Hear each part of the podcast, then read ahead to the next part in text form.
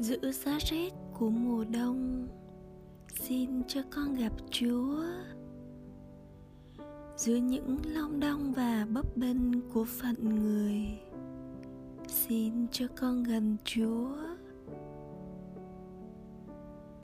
Giữa cảnh nghèo khó và trơ trụi, xin cho con thấy chúa, đi với con và hiểu con.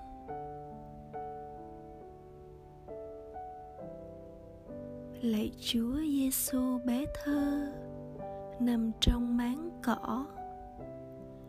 Xin cho con cảm được sự bình an của chúa, ngay giữa những âu lo hàng ngày.